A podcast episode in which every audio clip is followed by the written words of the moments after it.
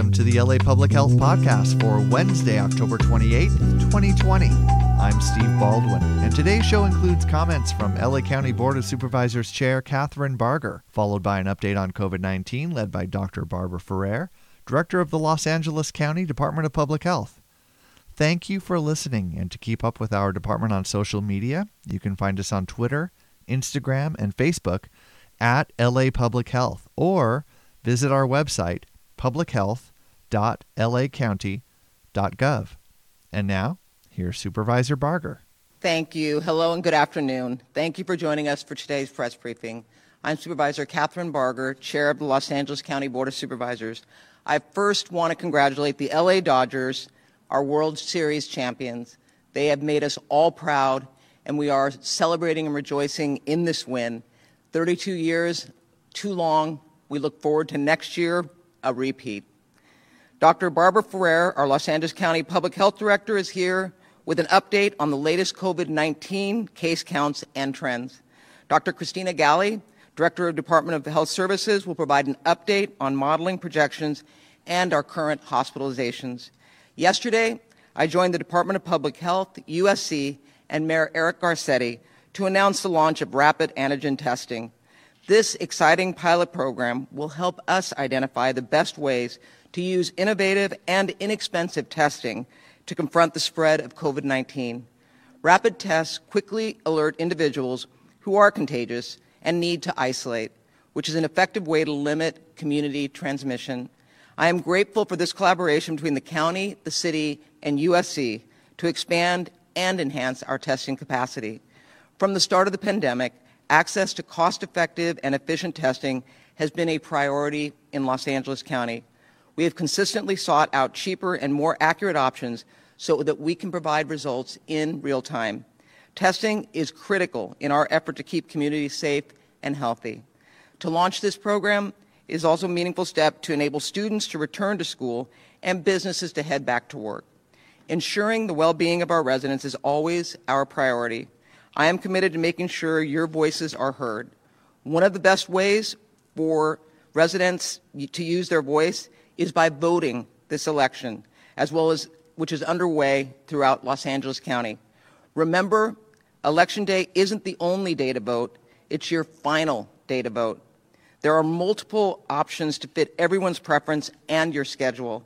You can vote by mail, you can submit your ballot at an official drop box, or you can vote in person. Select vote centers opened last Saturday and are open for the 11 days leading up to Election Day. All vote centers will be available starting Friday, October 30th, for the final five days of the election. Vote centers are open da- daily from 10 a.m. to 7 p.m. and are open on Election Day from 7 a.m. to 8 p.m. You can cast your ballot at any vote center or drop it in the box. To find out the one that's most convenient to you, visit lavote.net.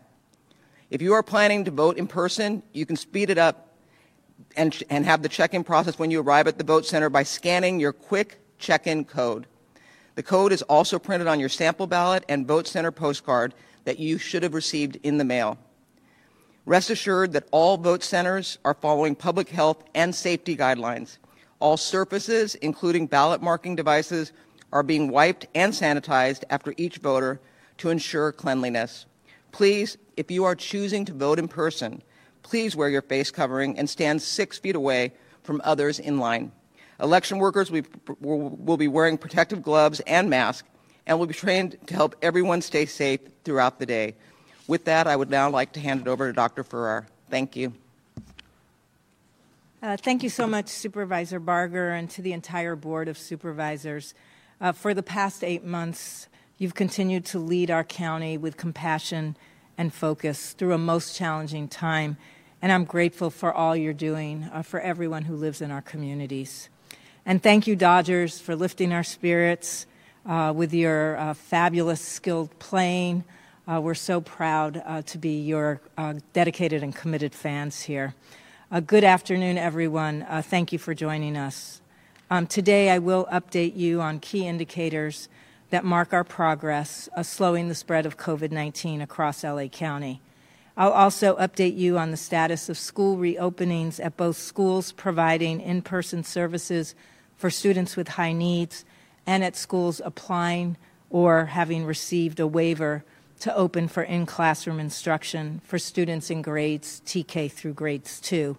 And then I'll share some information and examples of how easily COVID 19 is spread in various settings. Uh, first, let's start with the recovery metrics that we watch very closely. The four metrics we review weekly trend lines on cases, positivity rate, hospitalizations, and deaths help us better understand COVID 19 transmission in our community and the impact of our recent actions.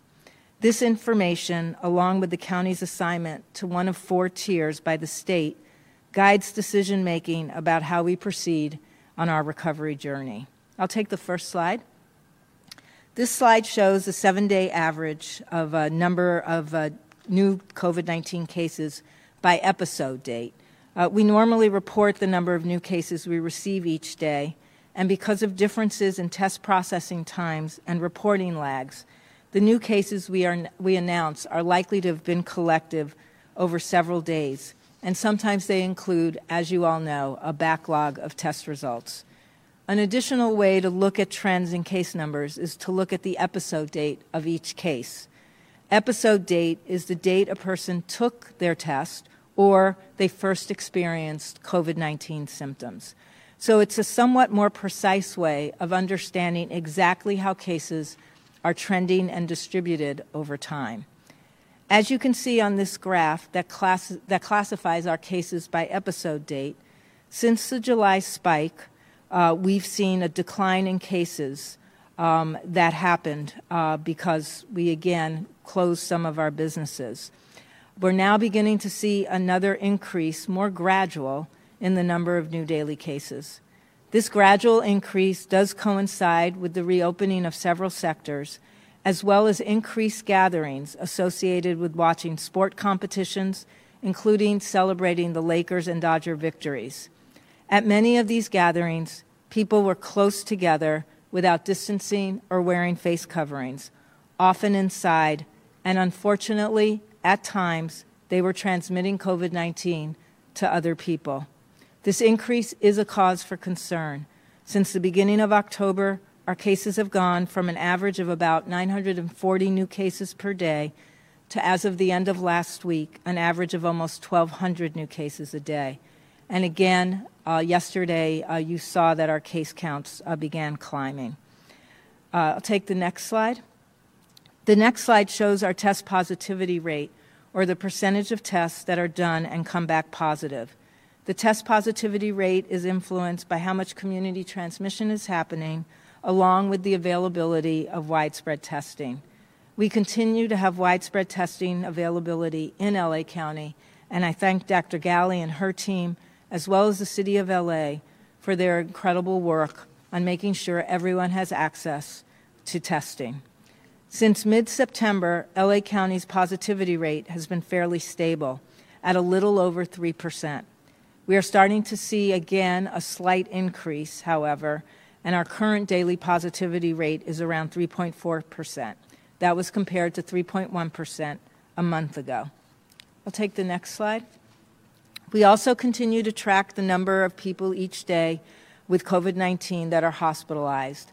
This helps us understand the impact of the virus on the healthcare system, and we can track the number of people who are becoming seriously ill. For COVID 19 related hospitalizations, there was, since the end of July, first, as you note here, a steady decline, and now a stabilizing in the number of hospitalized COVID 19 patients. We've been below 1,000 people hospitalized each day for most of September through October, and LA County continues to average under 800 hospitalized patients per day. The stability in the number of hospitalizations, while our numbers of daily cases increases, is likely, to, likely due to a combination of three factors. First, younger people are primarily driving the increasing number of new cases in our county, and this is a group that may be less likely to become seriously ill and require hospitalization. Second, for those who do require hospitalization, the ability of our skilled healthcare providers to offer better therapeutic treatments often leads to shorter lengths of stay. And third, there's often a lag between the time we start to see increases in cases and subsequent increases in hospitalizations. So we may still, in fact, see uh, what we hope would be very slight increases in our hospitalizations in the weeks to come. I'll take the next slide. Uh, thankfully, we continue to report a decrease in deaths from COVID 19, and this is because of the overall decrease in people becoming seriously ill from the virus. Since the late July peak, in, where we had an average daily deaths of 44 people, there has been a steady decrease, with last week's daily average of 13 deaths per day. This continued decrease in deaths is promising. At the same time, we know that an increase in cases can and usually does result in increases in hospitalizations and deaths several weeks later. This is why it's so important that we remain vigilant in using all the tools we have to slow the spread of the virus. Every life that's lost is a tragedy for our community, and that person is deeply missed and mourned by their family and their friends. Next slide. The state's blueprint for safer economy provides a tiered framework that places counties in one of four tiers, depending on the three metrics you see on the slide that measure together the level of community transmission. Where LA County falls on this tier determines in large part how we can progress in our recovery journey, as the state clearly defines what activities are permitted and options for counties to do in each tier. This slide shows the metric thresholds that are set by the state to determine when counties are able to move to a new tier. Next slide. LA County continues to be in Tier 1 with widespread community disease transmission. Our adjusted case rate remains high and now is at 8 cases per 100,000 people, or over 800 cases per day. This is a small increase from last week, and it is the reason we remain in the most restrictive tier. Our positivity rate, as you can see, remains within the Tier 3 threshold at 3.7 percent but here too, we also saw a slight increase from last week. Uh, and, as a, and our uh, positivity rate in the county's lowest resourced areas has also increased slightly from last week, uh, where we were at 5.9%, and now we're at 6.2%. Uh, and we continue to be within the tier two range for this metric. But as a reminder, the state places you in the most restrictive tier when all of your metrics are not just in one tier. And while I know it's discouraging week after week to report that we haven't yet reduced our case rate enough to move to tier two, I do want to note that we have the tools we need to drive down transmission rates in our communities. Not only do we need to eventually progress to a less restrictive tier, but we also need to be able to keep businesses and institutions open and bring more students back to their schools. These increases uh, align with increases in the cases that our own data has shown, and it's further evidence that all of us need to take action now. Every day when we're out of our homes and every day when we open our businesses, we need to use every one of the tools we have to make sure we get back to reducing transmission of the virus across the entire county. Uh, now, I'd like to provide you with an update on school reopenings, both changes in requirements and processes, as well as updates on the numbers of schools open for both high need students and those schools that are opening and or applying for waivers. Next slide. At this point uh, in time, while we're in Tier 2, uh, Tier 1, all schools across the county are able to open their campuses for the following activities childcare with appropriate state license or state waiver, teachers and staff conducting distance learning and performing essential operations, youth sports that happen outside with conditioning and skill building. And support and services for individual and or cohorted groups of students who have high needs. Last Friday, we increased the percent of high needs students who can now return to school for on site learning from 10% to 25% of the total, total student body. In addition, schools can apply for a waiver to reopen for on site learning for students in grades TK through 2. Application requirements include adherence to the DPH directives, including completing the protocol checklists, outbreak management plans, and having an identified compliance team. While letters of support are strongly recommended from stakeholder groups, schools now have the option to demonstrate through a written attestation signed by the superintendent or head administrator that they have consulted with stakeholders before submitting their application. Schools will need to, as part of their application, describe this consultation process with staff, parents, and community based organizations that offer services for students and their families. 30 schools can be approved for waivers each week, and those schools with high percentages of students eligible for free and reduced meals are prioritized. All schools, all schools that are open for any of the four activities must adhere to the DPH reopening directives that require infection control, distancing, masking, and cohorting. DPH staff visit every school that's reopened to ensure fidelity to the reopening protocols and to provide technical assistance and support. As of October 23rd, 1,017 schools have reopened for on site learning for high need students. 14% of the schools that have opened for these services are private schools, 18% are charter schools, and 68% are public schools. About 35,000 students and over 20,000 staff have returned for on site services and support. In addition, the Department of Public Health has received 153 school waiver applications to open for on site learning for students in grades TK through 2. 102 applications have been received from private schools, five applications from charter schools, and 46 applications were received from, from public schools. Waiver approvals have been issued to 29 schools to date. Uh, and as a reminder, once the application is completed and submitted to us, it takes us two to three weeks to get final approvals from both our team and the state's team. And all schools that have had a waiver application uh, approved, uh, those schools and their application materials are posted on our website.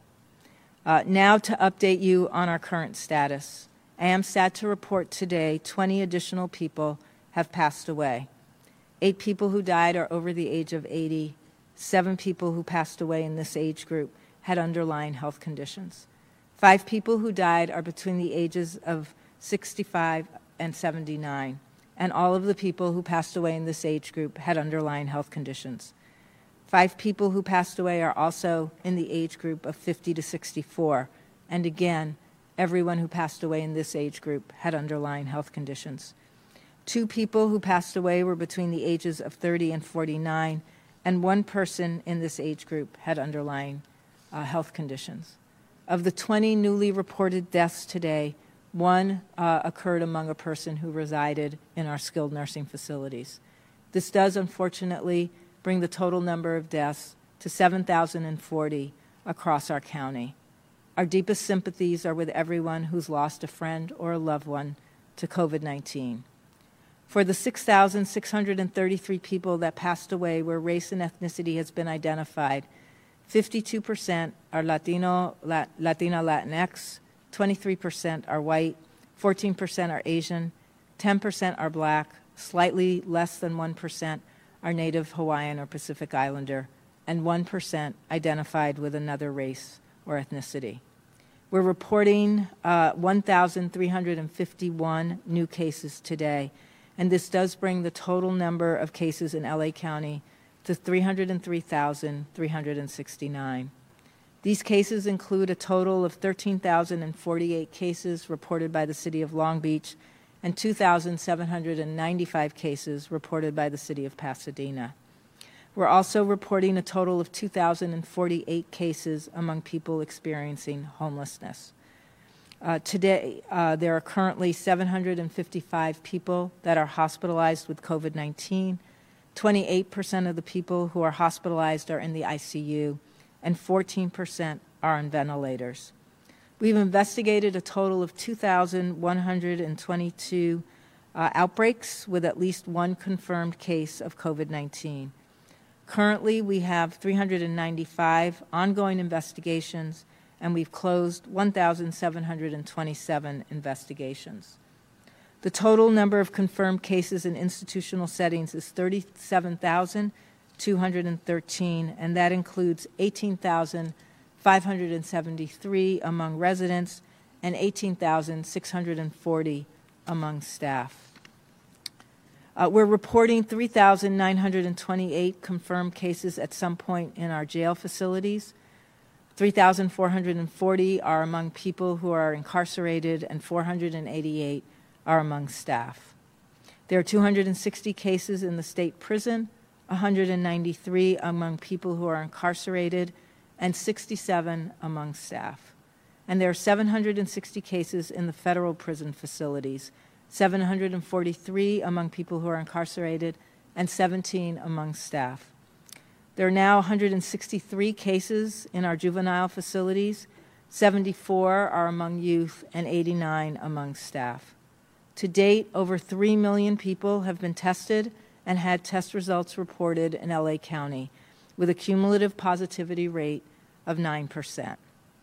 I want to close today by talking about what we know about how COVID 19 spreads in the community. We've learned a lot about how this infection is transmitted since the beginning of the pandemic, and it's useful to step back occasionally and reflect on what we know so we can better understand the risks associated with certain activities. I'll take the next slide. First, I want to talk about a wedding that took place in a small town in Maine on August 7th. The wedding was attended by about 65 guests, and it's been reported that there was a ceremony and a reception. Few of the guests, all of whom knew each other, wore face coverings. The day after the wedding, one of the guests began to experience symptoms and eventually fell ill with COVID 19. This one gathering has since resulted in 180 known infections and unfortunately seven deaths. The outbreak remains open today because new cases are still being discovered as the virus continues to be transmitted uh, because of the original gathering. Among the people who were either guests at the wedding or in contact with the guest was a worker at a senior living facility who spread the virus in that facility. And there was also a worker at the York County Jail who spread the virus at his workplace. Seven people at the senior living facility have since died, and 87 people at the jail were infected, including both inmates and staff.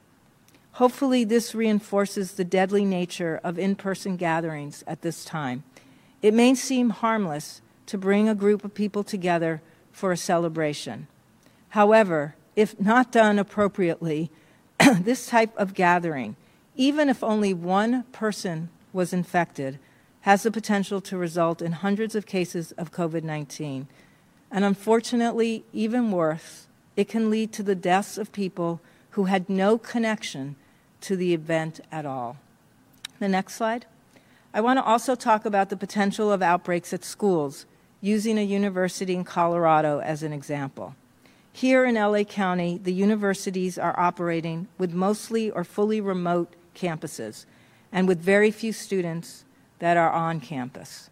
We're grateful to all the institutions who have taken COVID 19 seriously and are in compliance with our infection control protocols. But as you can see from this slide, the risk of COVID 19 spread can be very high in a university environment. The University uh, of Colorado at Boulder experienced an outbreak in September that resulted in 1,585 positive cases among students and 17 positive cases among staff, becoming the largest outbreak in the entire state since the pandemic began. The university believes that the outbreak was driven mostly by off campus socializing among students, but they were forced to move all of their classes to remote in an effort to slow the spread. And again, this virus spreads really simply in any community where people are living in congregate housing uh, and attending large gatherings. Behavior outside the classroom, unfortunately, spills into the classroom and onto the campus and accelerates the spread of the virus. Finally, the next slide, please. Another activity that's been linked to a high number of COVID 19 cases is in person dining, particularly in person dining at indoor settings. According to a recent study by the Centers for Disease Control and Prevention, people who were infected with COVID 19 were roughly two times as likely as a control group, a group of people who were not infected, to report having eaten at a restaurant in the two weeks prior to becoming infected. In addition, there's data from other states that makes the connection between in person dining and COVID 19 transmission. In Louisiana, 25% of cases had their origins in bars and restaurants. In Maryland, 12% of cases were traced back to restaurants. And in Colorado, 9% of cases could be connected to restaurants and bars. And here again, where we've been able to make the connections, we've also seen somewhere between 10 and 15 percent of our cases being connected uh, to a dining experience. Uh, this makes sense because when people go to restaurants and bars, they often spend a prolonged period of time in the presence of others who are outside of their household without their face coverings. They're often engaged in conversations, and those, uh, those are all strategies for increasing the spread of COVID 19. Particularly indoors, it becomes easier for this virus to spread. Then, as in the wedding situation, younger people can come in contact with others in a work or social environment and spread it to those who are in the higher risk uh, population of getting uh, having serious outcomes, uh, serious disease if they get COVID 19. Well, I hope that these case examples uh, highlight how easily this virus spreads and how some activities, with all of our good intentions, end up leading to very large outbreaks. The decisions that we make individually or as families can have tragic consequences for us and for others whom we may not even know. Doing what we know is right, wearing our face coverings regularly, avoiding gatherings, and keeping our distance from those outside our household is critical to preventing more cases of COVID 19 here in LA County. And as a reminder, people who have been part of celebratory crowds where they were in close contact with others, not wearing face coverings and not distancing, may have been exposed to COVID 19. And they should all take the following precautions for the next 14 days remain apart from others as much as possible, get tested, and monitor yourself for symptoms of illness. If you know that you were in contact with a person who tested positive for COVID 19, please quarantine for the full 14 days, even if you have a negative test result. And now Dr. Ghaly will provide us with updates from the Department of Health Services. Hi, good afternoon. I'll provide a brief update today on the DHS hospital modeling effort and then also talk about how we've worked to increase access to community based testing. We'll start with the testing. Back in July, I discussed how we had taken within the county a data driven approach to improving equity and increasing access to COVID 19 testing.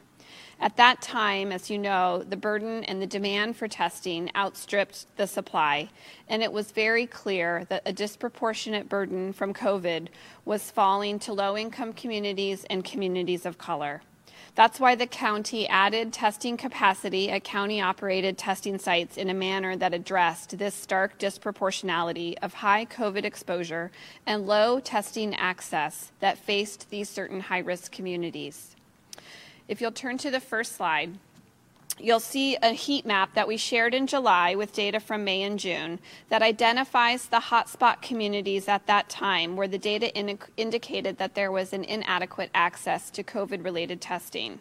These hotspots were defined based on a combination of values on three different metrics.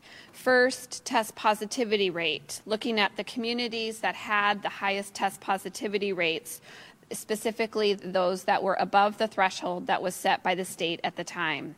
Second, looking at COVID related mortality rates deaths from those who had passed away from COVID within the communities and excluding the deaths from the skilled nursing facilities so as not to skew the data. And we know from the Department of Public Health data that has been shared that Black and Latinx communities and communities of color have age adjusted mortality rates that surpass those of their richer counterparts and those of whites and Asian communities. And third factor was looking at the testing rate itself, specifically looking at communities that were not meeting the threshold set by the state of minimum testing of 1.5 tests per 1,000 population. The communities that you see in red, any color of red, but particularly the bright red, were those that had the greatest level of need, meaning that they did not have uh, sufficient access to testing and were disproportionately impacted by COVID 19. If you turn now to the next slide, you'll see what the heat map looks now looks like now. This new map shows that the vast majority of communities that were deemed high risk and were red in September are now lower risk, and fewer communities are categorized at the highest level of need. This reflects both the decrease in COVID 19 case rates that we've seen throughout the late summer and the fall, and as a result, lower mortality rates, as well as the increase in the supply of testing and the use of the available testing supply among those who needed it most. These gains in testing access contributed to the resulting decline in test positivity countywide and very critically in the areas that have been the hardest hit with by COVID. This was achieved in a few ways. First, we expanded testing in LA County operated testing sites by over 65%, including increasing access at existing county operated testing sites and also establishing 10 new county operated testing sites throughout the summer. This was focused, the entirety of this expansion was focused on the high risk areas that were outlined in red on that first heat map that we just walked through. Additionally, we identified local federally qualified health centers, or FQHCs, that serve vulnerable communities and worked with them to, so that they could provide community wide testing. That's testing for the community, not just for the specific patients served by the clinics located in those hotspot areas. These clinics are embedded within communities and with technical assistance and support to provide testing beyond their certain patient population. These clinics became critical clinical testing partners. Before July, we had eight FQHCs and 34 sites that were working with us to provide community wide testing. We now are partnering with over 26 agencies and over 70 specific test sites collaborating with us across the breadth of the county. In addition, six directly operated DHS, Department of Health Services clinics, are also offering testing to all, as well as four Department of Public Health clinics. This is critical because, as we've said from the onset of COVID, testing is really best done within the established healthcare system, within the medical infrastructure, where there's a relationship between the patient and the provider, so that a test can inform treatment and there can be a conversation about what the right course is for any given patient. The FQHCs and the county clinics that have spent decades within the communities most impacted by COVID also have longstanding relationships and have trust within the communities. By embedding testing within the communities at established organizations, we can lay the groundwork for the sustainability of testing over the long term. And I'm very grateful and want to extend my sincere thanks for all those clinics partners, as well as other private provider partners who have worked with us to be able to expand access to testing over the last several months. With the community testing sites and the partner site operations solidified, we can now turn attention to new ways to make testing more accessible and more convenient for patients and individuals, especially within harder to reach populations. We'll be sharing more details about what this looks like and some of the different pilots underway in future conferences. We also know that the work to expand access to testing was a very big, important step in the right direction but efforts to address longstanding systemic, racial, and economic injustices that are exacerbated by COVID, you can't just focus on the testing access itself. So, in considering long term solutions to protect individuals against COVID, we must ensure that the most impacted communities we serve are appropriately included, supported, and actively engaged. To do so, the Department of Health Services, the Department of Public Health, and the county broadly have allocated nearly $20 million in COVID related funding to support local community based organizations, or CBOs, who are working already within our most impacted communities. These community based organizations are trusted messengers and have established relationships with those they serve. We will partner with them to perform outreach, provide information and education to community members, engage them and link them to COVID 19 testing and isolation or quarantine options, provide them with access to health care or other support services such as housing, food, or health insurance. They will also help to deliver tailored messages in a culturally and linguistically appropriate manner. Some of the funding will also support a wide variety of communication efforts, from broadcast media to grassroots in language and culturally responsive messaging campaigns. Last week, our fiscal agent community partners opened up a request for proposals for community based organizations to apply for this funding. This funding package is referred to as the County COVID 19 Community Equity Fund. Over 25 organizations will be awarded with funding. Interested organizations are encouraged to go to the Community Partners website at communitypartners.org or they can search online using LA County COVID Community Fund to get more information about how to apply. Applications have been, the funding RFP has been open for a little over a week and applications will be due on Monday. Organizations will be awarded based on their experience providing culturally and linguistically appropriate services, including education, outreach, and linkage to services to populations that are most impacted by health inequality, inequities, disparities, and COVID overall. We look forward to sharing more information in the months to come about the grant and the organizations who are awarded with funding. I'll turn now to provide a brief update on the DHS hospital demand model, which, as you know, looks at what is happening within our hospitals as a way of understanding what is happening within the broader community. The number of new patients with COVID 19 who are requiring hospitalization each day across Los Angeles County appears to be unchanged or perhaps slightly reduced from last week. The current number of hospital beds ICU beds and ventilators in Los Angeles County is expected to be adequate over the next four weeks. The estimated transmission number R is 0.95 now. Last week the estimate was 0. Point, sorry was 1.04. Do you have any water? If R is below 1, then the number of cases will decrease over time. So based on the current estimate for R, it is likely that the number of cases will go down. Looking ahead, as we look ahead, we should note that the transmission has leveled off over the past couple of months, and the overall demand for testing has also declined. While testing rates, though, still do remain high for the county overall in the state, they have started to go down slightly. Excuse me. And this is one factor why you see the test positivity rate slightly going up. We have a lot of unfilled testing slots within the county and also within the city testing sites. Over 40% of the county testing sites are unfilled, slots are unfilled. Testing is broadly available for those who need it. And I would encourage anyone who meets criteria for testing, if you have symptoms, if you have contact with a confirmed case, if you're an essential worker, or you just think you might have had contact with a suspected case, to seek access to testing. Testing is an important piece of what will get us to reopening. It is not the sum total of what we need to do. We all need to work on wearing our masks, washing our hands, keeping our distance, remaining outside, and limiting mixing. But it is an important piece on the path to reopening, and it is part of what will help us continue on that path. We'll now take questions. Ladies and gentlemen, if you wish to ask a question, please press 1 and then 0 on your telephone keypad.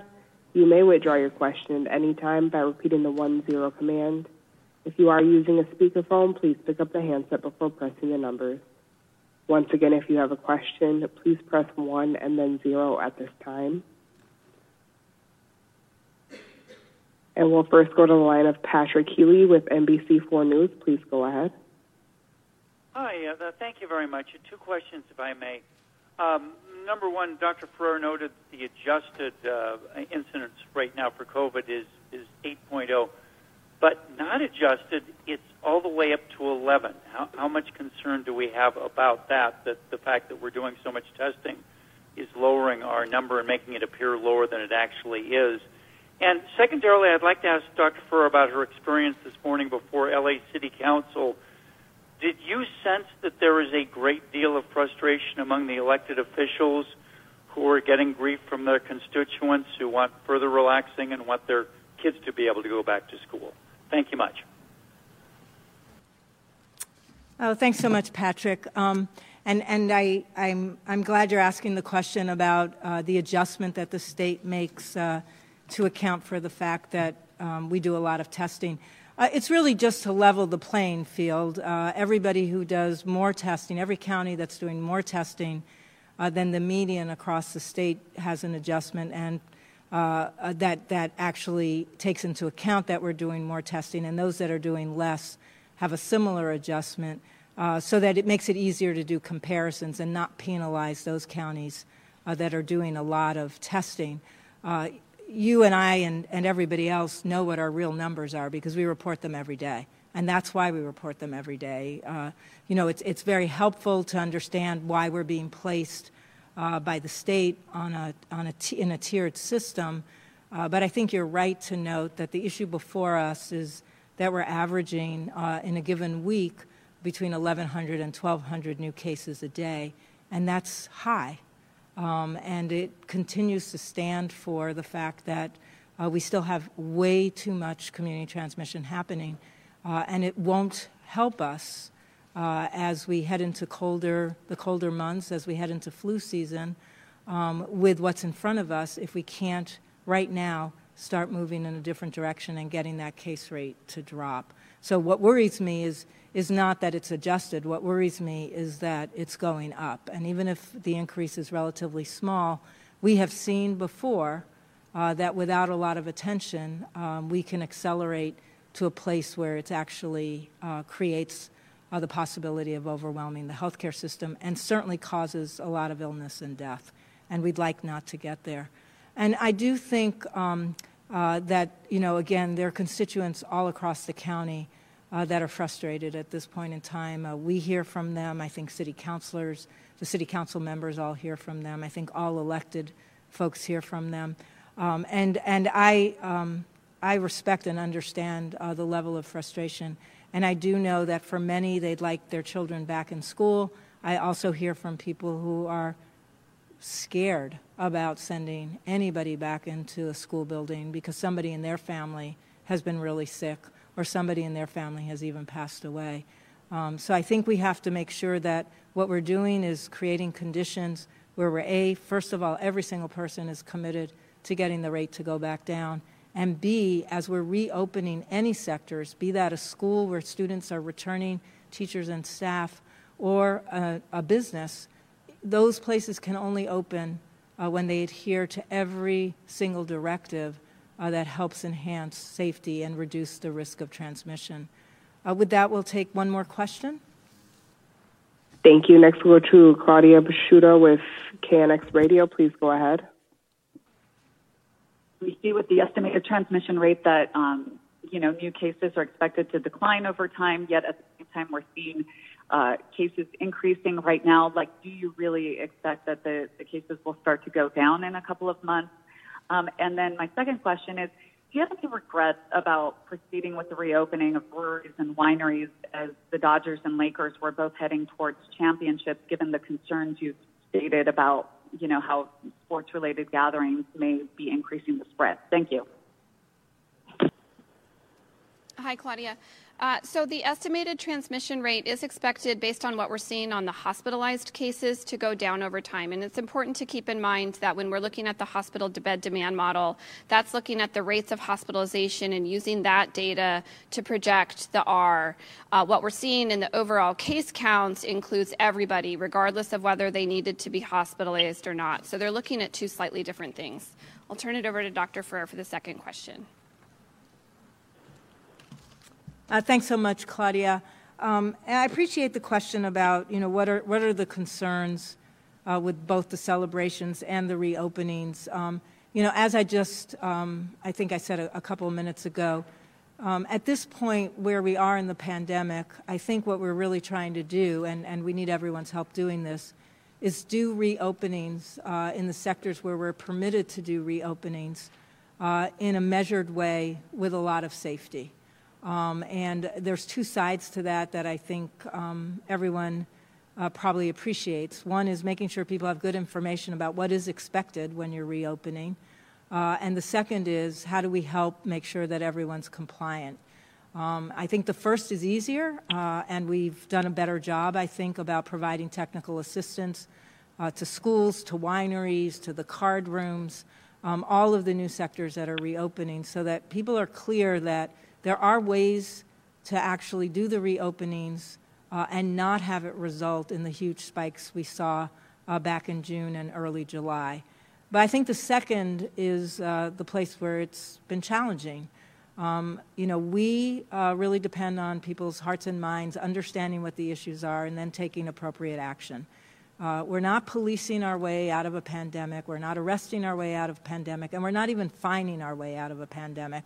Those are some tools we can use uh, for, for situations where there's clear and continued uh, disregard uh, for basic safety measures.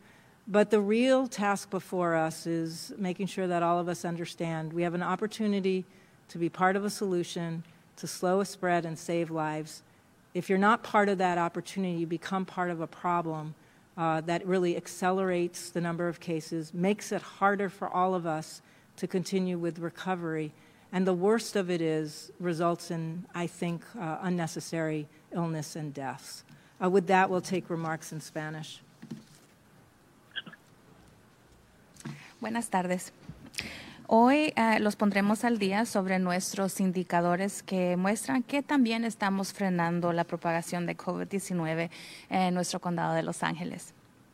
También les informaremos sobre el estado de las reaperturas de las escuelas uh, que brindan servicios en persona para estudiantes con grandes necesidades y en las escuelas que solicitan um, permiso para abrir para instrucción en el aula para estudiantes en los grados de uh, kinder de transición al segundo grado y después compartiremos información y ejemplos de qué tan fácil se puede propagar COVID-19 en varios lugares.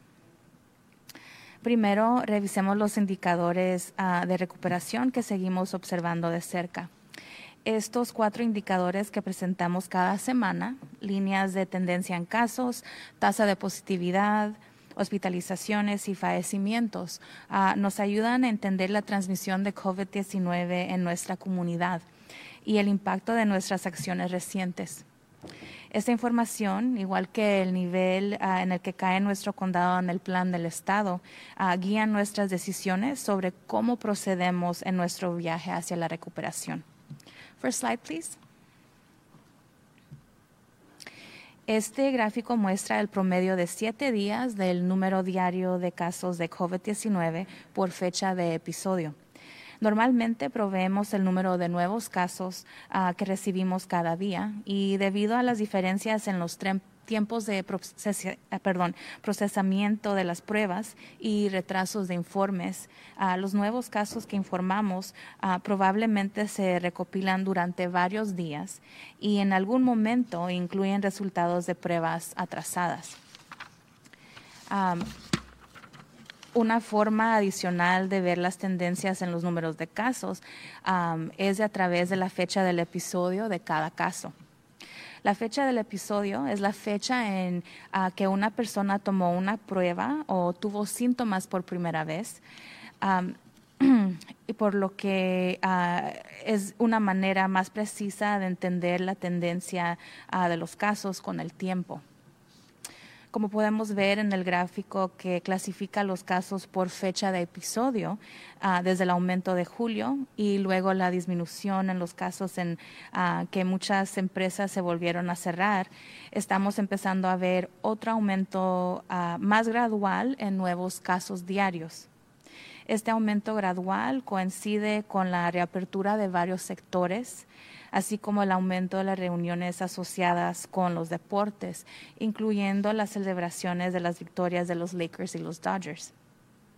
En muchas de estas reuniones las personas estaban juntas sin distanciarse, Ah, y sin usar cubiertas faciales, muchas veces dentro de lugares y por desgracia a veces transmitían a COVID-19 a otras personas.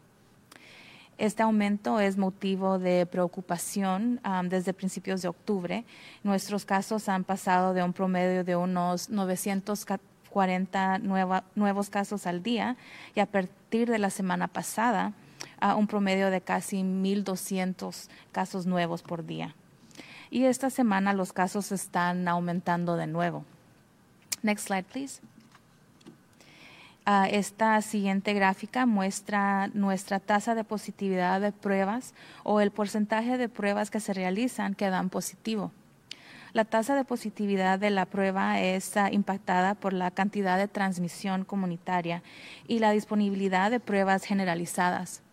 Seguimos teniendo una amplia disponibilidad de pruebas en el condado de Los Ángeles y agradecemos a la doctora Galley y a su equipo, así como a la ciudad de Los Ángeles, por su increíble trabajo. Desde mediados de septiembre, la tasa de positividad del condado de Los Ángeles ha sido bastante estable, a un poco más del 3%. Estamos empezando a ver una, ah, perdón, un ligero aumento Ah, y nuestro promedio de la tasa de positividad diaria actual es de alrededor de 3.4% en comparación con 3.1% hace un mes.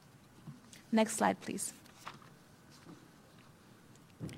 Seguimos viendo de cerca el número diario de personas con COVID-19 que están hospitalizadas para que podamos comprender el impacto del virus en el sistema de salud ah, y realizar un seguimiento del número de personas que se han enfermado gravemente.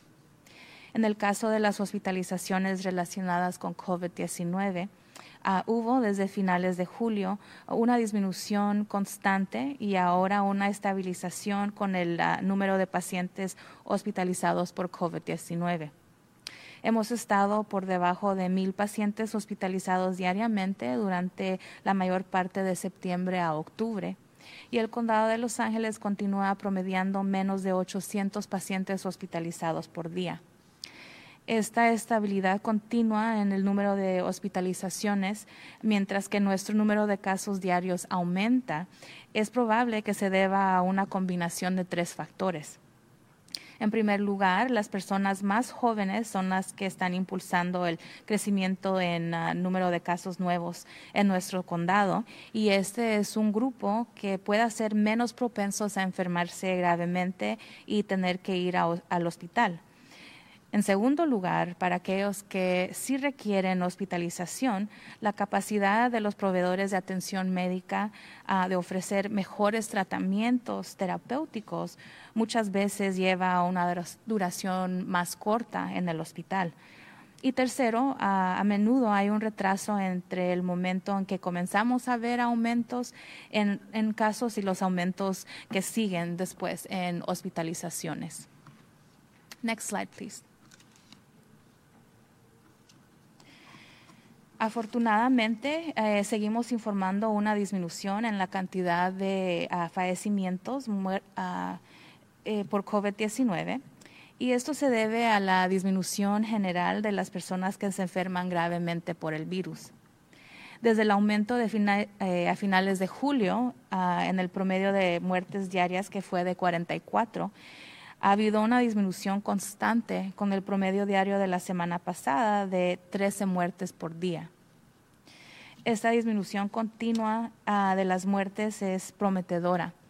Al mismo tiempo, sabemos que un aumento en casos puede resultar en un aumento en hospitalizaciones y muertes uh, varias semanas después.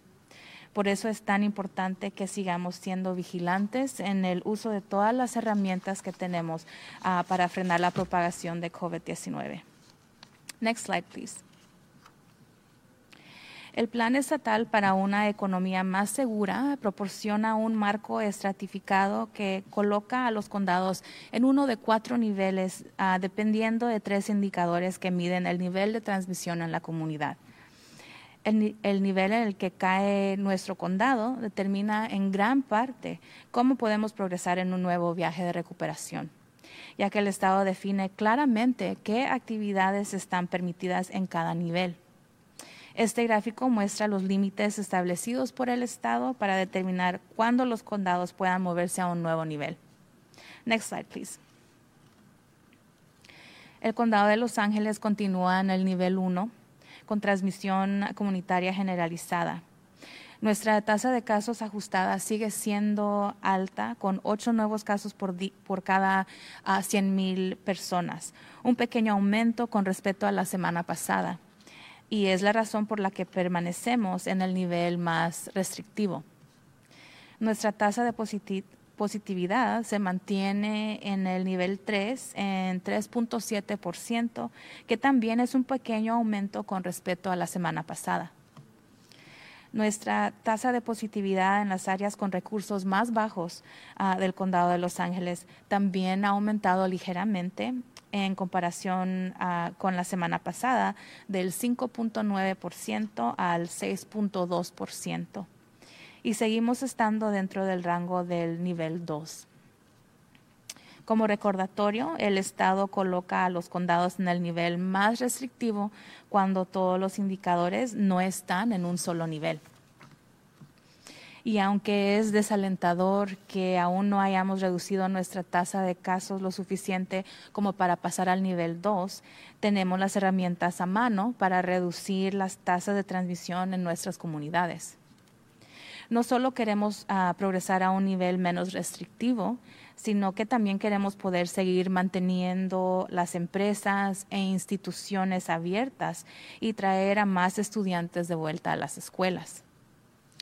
Estos aumentos se alinean con los aumentos en casos que uh, nuestros propios datos muestran y es evidencia adicional que tenemos que tomar medidas ahora. Todos los días cuando estamos fuera de nuestros hogares y todos los días cuando abrimos nuestros negocios necesitamos utilizar todas las herramientas que tenemos para reducir la transmisión de este virus. Ahora nos gustaría proporcionarles una actualización sobre las reaperturas de escuelas, tanto los cambios en los requisitos y procesos, así como actualizaciones sobre el número de escuelas abiertas para estudiantes de altas necesidades y la solicitud de permisos.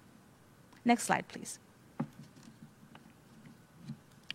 En este momento estamos en el nivel 1 y todas las escuelas en todo el condado pueden abrir sus instalaciones para lo siguiente. Cuidado de niños con licencia estatal uh, eh, apropiada o un permiso estatal. Maestros y personal que realizan aprendizaje a distancia y realizan operaciones esenciales. Deportes juveniles para el acondicionamiento y desarrollo de habilidades conducidas afuera. Y apoyo y servicios para individuos o grupos estables de estudiantes de alta necesidad. El viernes pasado aumentamos el porcentaje de estudiantes con alta necesidad que ahora pueden regresar a una escuela para aprender en el sitio del 10% al 25% del total de todos los estudiantes. Además, las escuelas pueden solicitar un permiso para reabrir para el aprendizaje en persona para los estudiantes en los, grandes, perdón, en los grados del kinder de transición al segundo grado. Los requisitos de aplicación incluyen el cumplimiento de las directivas del Departamento de Salud Pública, incluidas las listas de comprobación de protocolos, los planes en caso de brotes y un equipo de cumplimiento identificado si bien las cartas de apoyo son muy recomendables, uh, por los grupos, eh, muy recomendadas, perdón, por los grupos de, de, partes interesadas. Las escuelas tienen la opción de demostrar a través de la certificación escrita firmada por el superintendente o administrador principal que han consultado con las partes interesadas antes de presentar su solicitud. Las escuelas deben, como parte de, su solicitud, uh, describir este proceso de consulta con el personal, los padres y las organizaciones comunitarias que proporcionan servicios para los estudiantes y sus familias. 30 escuelas pueden ser aprobadas uh, para estos permisos cada semana y se priorizan aquellas escuelas con altos porcentajes de estudiantes elegibles para alimentos gratuitos uh, o de precio reducido. Todas las escuelas abiertas deben cumplir con las directivas de reapertura del Departamento de Salud Pública que requieren control de infecciones, distanciamiento físico, el uso de cubiertas uh, para la cara el, uh, y grupos estables de estudiantes. El personal del Departamento de Salud Pública visita todas las escuelas que han reabierto para garantizar el cumplimiento con las directivas uh, de reapertura y proporcionar asistencia técnica. A partir del 23 de octubre, 1.017 escuelas han reabierto para el aprendizaje en persona para estudiantes de alta necesidad. El 4% de estas escuelas son escuelas privadas, el 18% son escuelas uh, autónomas y el 68% son escuelas públicas. Casi 35 mil estudiantes y más de 20 mil empleados han regresado para servicios y apoyos en la escuela. Además, 153 solicitudes uh, para reabrir el aprendizaje en persona para los grados de kinder transición a segundo año han sido recibidas por el Departamento de Salud Pública. Se han recibido 102 solicitudes de escuelas privadas, 5 solicitudes de escuelas autónomas y 46 solicitudes de escuelas públicas. Las aprobaciones de estas solicitudes uh, se han emitido a 29 escuelas hasta la fecha. Y como recordatorio, una vez que recibimos una solicitud completa, uh, toma entre dos a tres semanas para obtener uh, aprobaciones finales a través de nuestro sistema y luego para consultar con el Estado. Y ahora para actualizarlo sobre nuestros datos actuales. Uh, estamos tristes de informar 20 fallecimientos adicionales. Uh, esto desafortunadamente eleva el número total de muertes a 7.040 en el condado de Los Ángeles. Para las 6.633 personas que han fallecido donde se identificó la raza etnicidad, el 52% son latinos, el 23% son blancos, el 14% son asiáticos, el 10% son afroamericanos, menos de un por ciento son nativos uh, de Hawái o de las islas del Pacífico y el 1% son de otra raza etnicidad. También reportamos 1.351 casos nuevos hoy. Esto eleva el número total de casos en el condado de Los Ángeles a 303.369 estamos reportando 2.048 casos confirmados entre personas sin hogar. 755 personas están hospitalizadas actualmente con COVID-19. El 28% de las personas hospitalizadas están en unidades de cuidados intensivos y el 14% están en ventiladores. El total de casos confirmados en entornos institucionales es de 37.213. Y también nos da tristeza informar que 3.014 residentes en entornos institucionales han muerto a causa de COVID-19. 2.678 de estas personas que murieron en entornos institucionales residían en nuestros centros de enfermería especializada. También reportamos 3.928 casos confirmados en algún momento en las instalaciones de la cárcel. Hay 260 casos en la prisión uh, estatal y 760 casos en las prisiones federales y 163 casos en los centros de menores. Hasta la fecha, más de 3 millones de personas se han hecho la prueba de COVID-19 y la tasa de positividad es del 9%.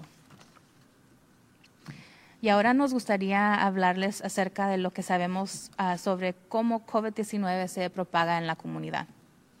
Hemos aprendido mucho sobre cómo se transmite esta infección desde el comienzo de la pandemia y es útil dar un paso atrás eh, de vez en cuando para reflexionar estamos, uh, sobre lo que sabemos para que podamos entender mejor los riesgos asociados con ciertas actividades. Primero nos gustaría hablar uh, de una boda que llevó a cabo en una pequeña ciudad de Maine el 7 de agosto. A la boda asistieron unos 65 invitados y se ha informado de que hubo una ceremonia y recepción. Pocos invitados uh, llevaban cubiertas faciales.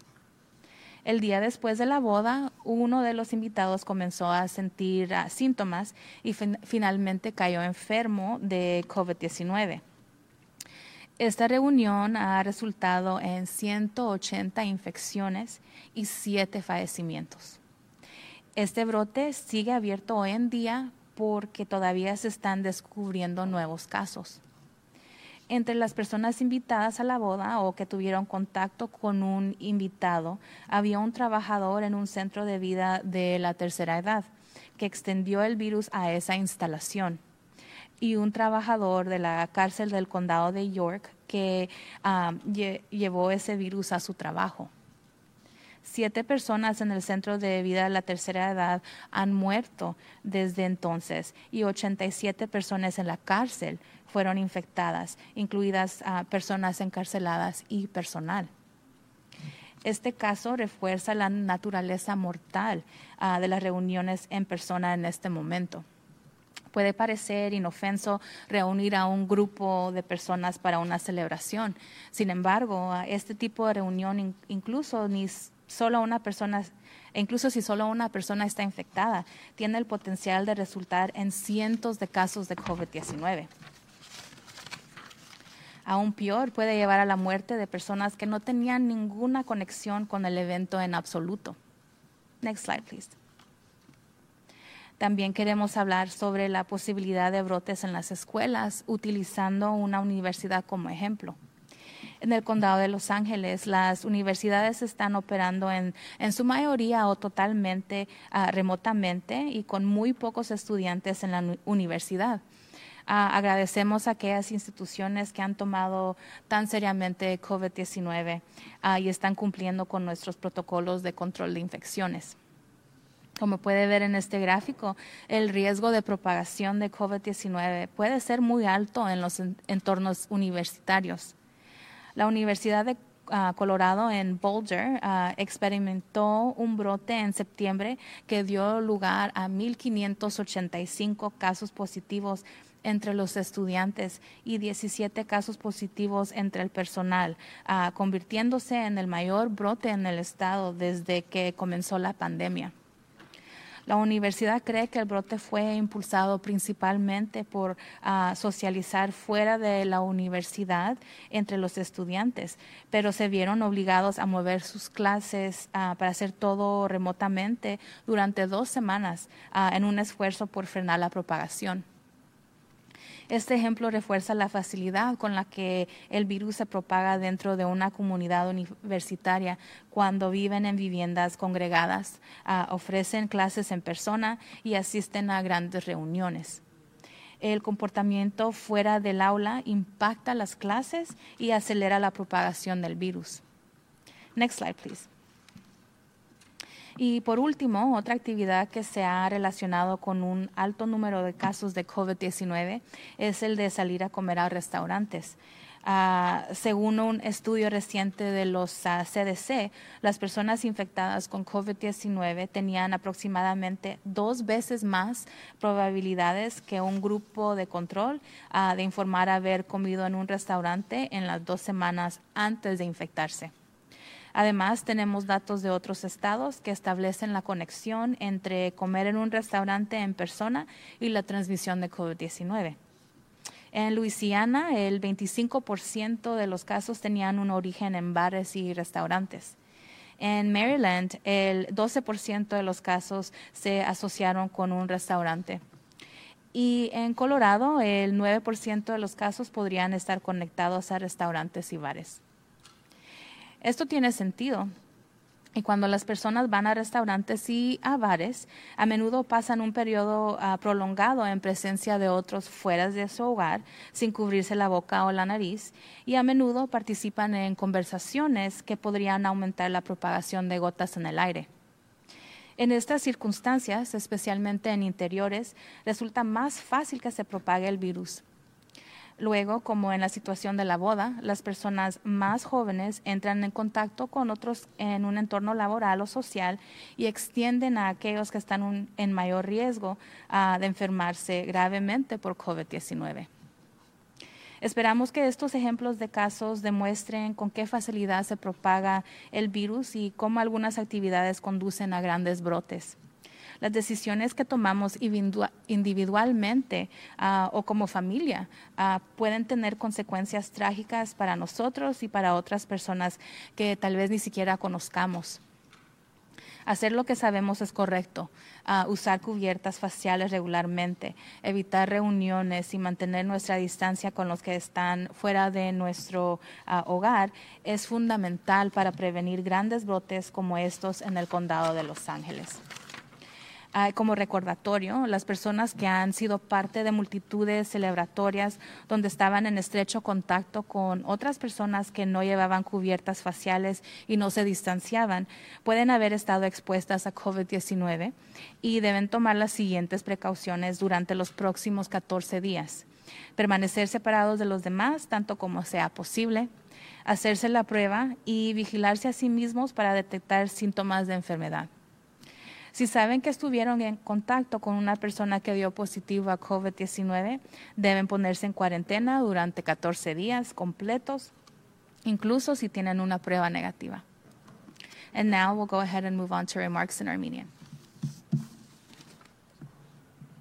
Շնորհակալություն վերահսկիչ Բարգերեն եւ ամբողջ վերահսկիչ խորհրդին։ Բարի օր բոլորին։ Այսօր ես ձեզ կտեղեկացնեմ այն հիմնական ցուցանիշների մասին, որոնք նշում են մեր առանջթացը դանդաղեցնելու COVID-19-ի տարածումը Լոս Անջելոս շրջանում։ Ես ձեզ կտեղեկացնեմ նաև դպրոցների վերաբացման կարգավիճակի մասին, ինչպես դպրոցներում, որոնք անձամբ ծառայություններ են մատուցում բարձր կարիք ունեցող աշակերտներին, այնպես էլ այն դպրոցներում, ովքեր դիմում են պահանջում դասարաններում ուսուցման TK-ից երկրորդ դասարանների աշակերտների համար։ Ապա ես ձեզ հետ կկիսվեմ մի քանի տեղեկություններով եւ օրինակներով, թե ինչպես հեշտությամբ կարող է տարածվել COVID-19 մեր միջավայրերում։ Նախ եկեք դիտենք վերականգնման չափանիշները։ 4 չափանիշները, որոնք մենք շփհատական ուսումնասիրում ենք։ Դրանք դեպքերը, հոսպիտալացումը, մահվան դեպքերը, քանակը օգնում են մեզ ավելի լավ հասկանալ COVID-19-ի փոխանցումը մեր համայնքում եւ մեր վերջին գործողությունների ազդեցությունը։ Այս տեղեկությունները, ինչպես նաև շրջանի 4 մակարդակներից մեկին, պետական ուղեցույց որոշումների կայացման կողմից հանձնարարականների հետ միասին, թե ինչպես ենք մենք շարժվելու մենք վերականգնման ճանապարհով։ Սովորաբար մենք հայտնում ենք ամեն օր ստացված նոր դեպքերի քանակի մասին եւ տեստերի մշակման ժամանակի տարբերության եւ զեկուցելու հետաձգումների պատճառով մեր հայտարարած նոր դեպքերը հավանաբար հավաքվում են մի քանի օրվա ընթացքում եւ երբեմն ներառում են անավարտ տեստերի արդյունքներ։ Դրվագի ամսաթիվն է, երբ մարդը անցել է քննությունը կամ առաջին անգամ է տեստավորվել COVID-19-ով Ոստի դա մի փոքր ավելի ճշգրիտ միջոց է հասկանալու, թե ինչպես են դեպքերը ժամանակի ընթացքում տենդենս դառնում ըստ դրվագի ամսաթվի։ Հուլիս ամսվա կտրուկ աճից եւ այնուհետև այդ դեպքերի անկումից, երբ շատ ձեռնարկություններ փակվում են, մենք սկսում ենք տեսնել ամեն օր նոր դեպքերի հերթական, ավելի աստիճանական աճ։ Այս աստիճանական աճը համընկնում է մի քանի ոլորտների վերաբացման, ինչպես նաև սպորտային մրցումների դիտման, հավաքույտների հետ կապված ներառյալ Lakers-ի եւ Dodgers-ի հաղթանակները տոնելը։ Այս հավաքույթներից շատերում մարդիկ միասին են առանց հեռու մնալու եւ դեմքի ծածկոցներ կրելու, հաճախ ներսում եւ ցավոք երբեմն նրանք COVID-19 փոխանցում են այլ մարդկանց։ Այս աճը մտահոգություն է տեղի բերում։ Հոկտեմբերի սկզբից մեր դեպքերը միջինը օրական մոտ 940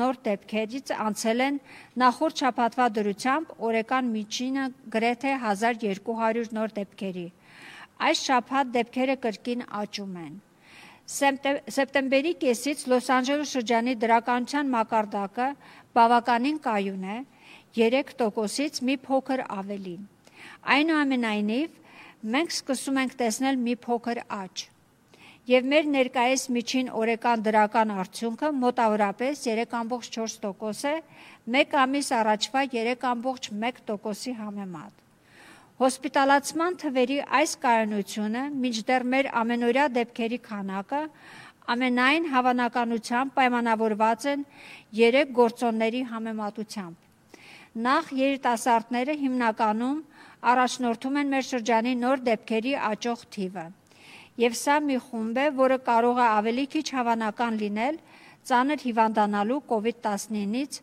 եւ հոսպիտալացում պահանջելու համար։ Երկրորդը հոսպիտալացման պահանջներ պահանջնողները առողջապահական ծառայություններ մատուցող անձանց ավելի լավ բուժում առաջարկելու ունակությունը հաճախ հանգեցնում է հոսպիտալում կարճատև մնալը եւ երրորդը հաճախ կան հետևանք այն ժամանակի, երբ մենք սկսում ենք տեսնել դեպքերի աճ եւ հետագա հոսպիտալացման աճ։ Բարեբախտաբար, մենք շարունակում ենք հաղորդել COVID-19-ով մահացության դեպքերի նվազման մասին։ Եվ դա պայմանավորված է վիրուսից լուրջ հիվանդացող մարդկանց ընդհանուր նվազմամբ։ Հուլիս, հուլիսի վերջին 44 միջին օրեկան մահվան առավելագույն գագաթնակետից ի վեր նկատվում է կայուն նվազում։ Նախորդ շաբաթվա վերջին օրեկանը եղել է 13-ը։ Մահացության այս շարունակական նվազումը խոստումնալից է։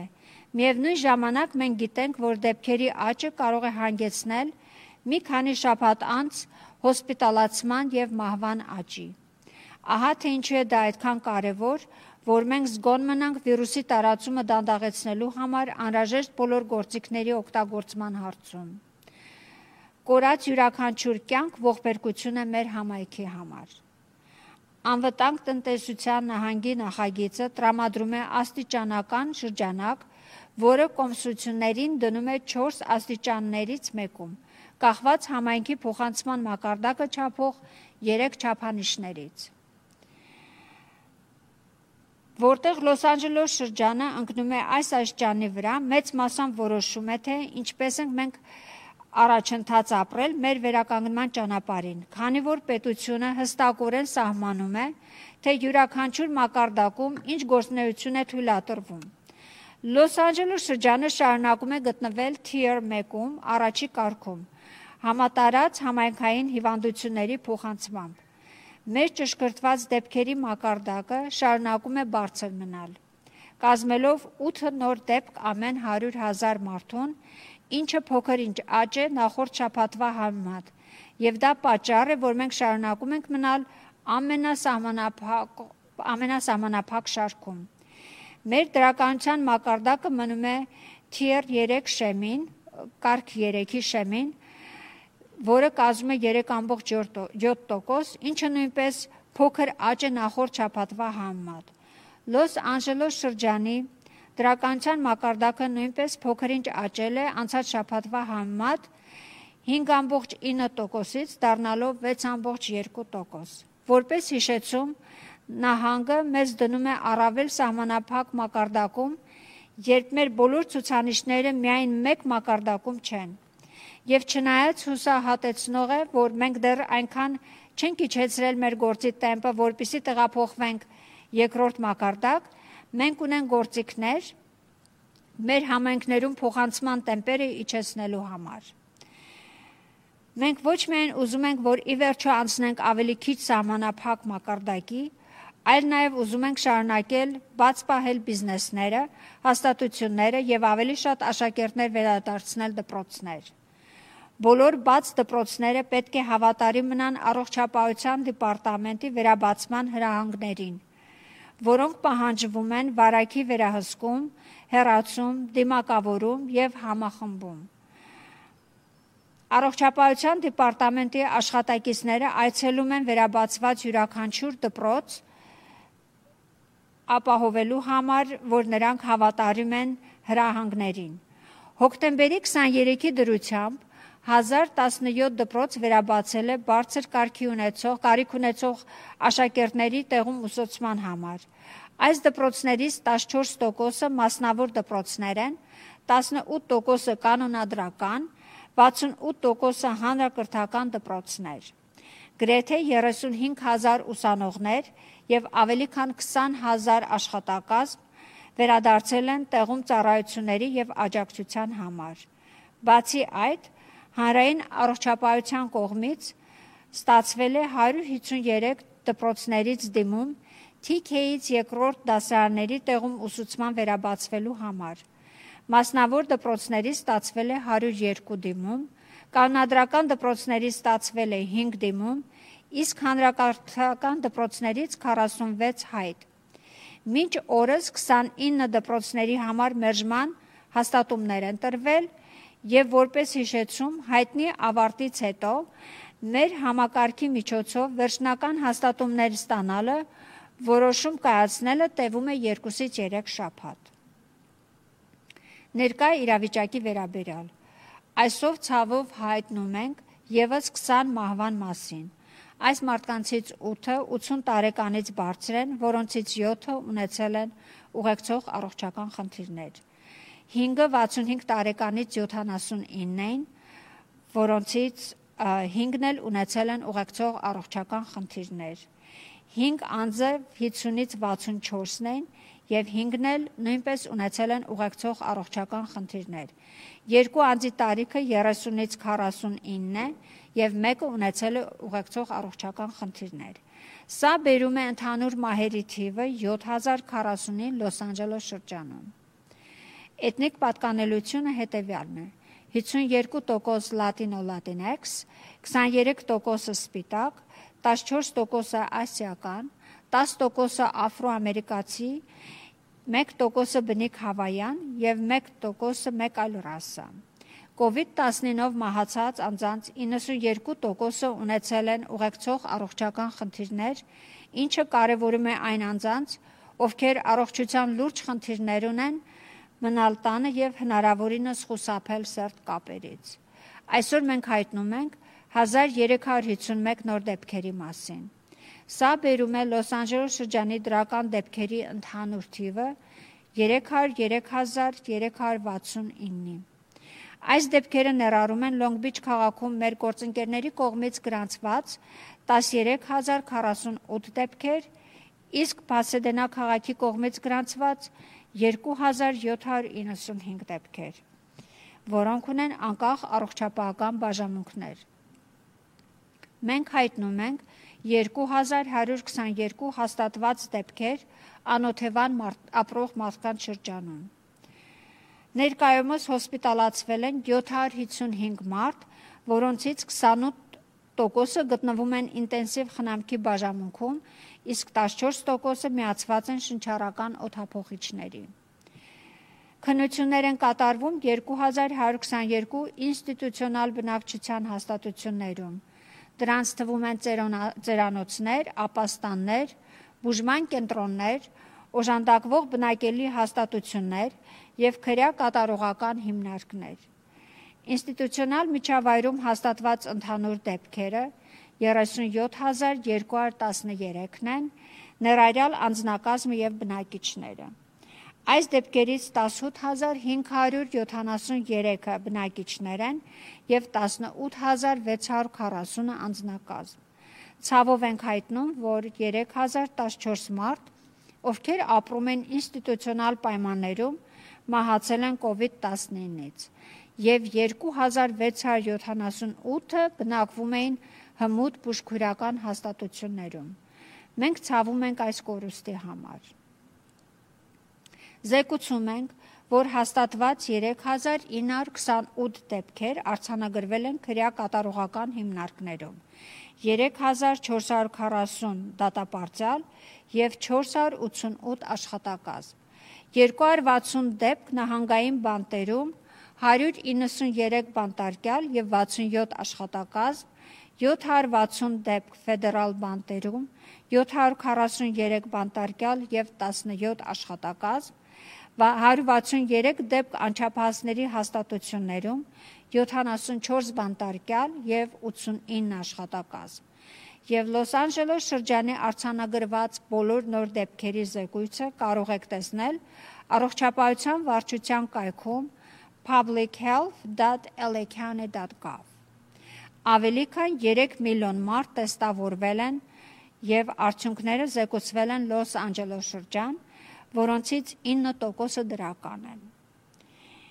Ինչպես է տարածվում վիրուսը։ Ես ուզում եմ փակել այսօր խոսելով այն մասին, թե ինչպես է COVID-19 տարածվում համայնքում։ Մենք համաճարակի սկզբից շատ բան ենք սովորել այն մասին, թե ինչպես է այս վարակը փոխանցվում եւ օգտակար է երբևէ նահանջել եւ արտացոլել այն, ինչ գիտենք, որpիսի ավելի լավ հասկանանք որոշակի գործողությունների հետ կապված ռիսկերը։ Նախ ես կցանկանայի խոսել հարսանիքի մասին, որը տեղի ունեցավ Մեյն քաղաքում օգոստոսի 7-ին։ Հարսանիքին ներկայիս շուրջ 65 հյուրեր եւ հաղորդվում էր, որ տեղի ունեցել արարողություն եւ ընդունելություն։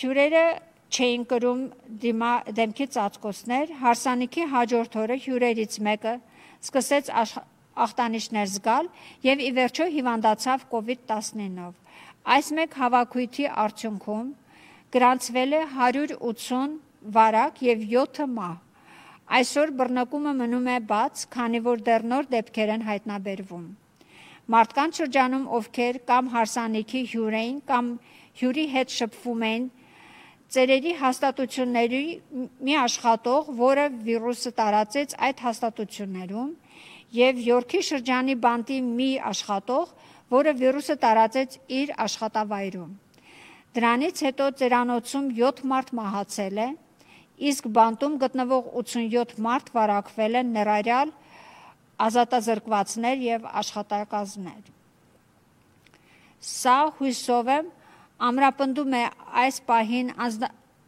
անձնավորված հավաքույթների մահացու բնույթը։ Կարող է թվալ, որ անվնաս է մի խումբ մարդկանց հավաքել տոնակատարության։ Այնուամենայնիվ, այս տեսակի հավաքույթները նույնիսկ եթե միայն մեկ մարդ է վարակվել, կարող է հանգեցնել COVID-19-ի հարյուրավոր դեպքերի։ Նույնիսկ ավելի վատ, դա կարող է հանգեցնել մարդկանց մահվան, ովքեր ընդհանրապես կապ չունեն այս իրադարձության հետ։ Ես ուզում եմ խոսել նաև դպրոցներում բռնկումների հավանականության մասին, որպես օրինակ օգտագործելով համալսարանը։ Լոս Անջելես շրջանի համալսարանները գործում են հիմնականում կամ ամբողջովին հերավոր ուսուցմամբ եւ համալսարանում գտնվող շատ քիչ ուսանողներ կան։ Մենք երեխտապարտ ենք այս հաստատություններին, ովքեր լուրջ են վերաբերվել COVID-19-ին եւ համապատասխանում են վարակների վերահսկման մեր արցանագրություններին։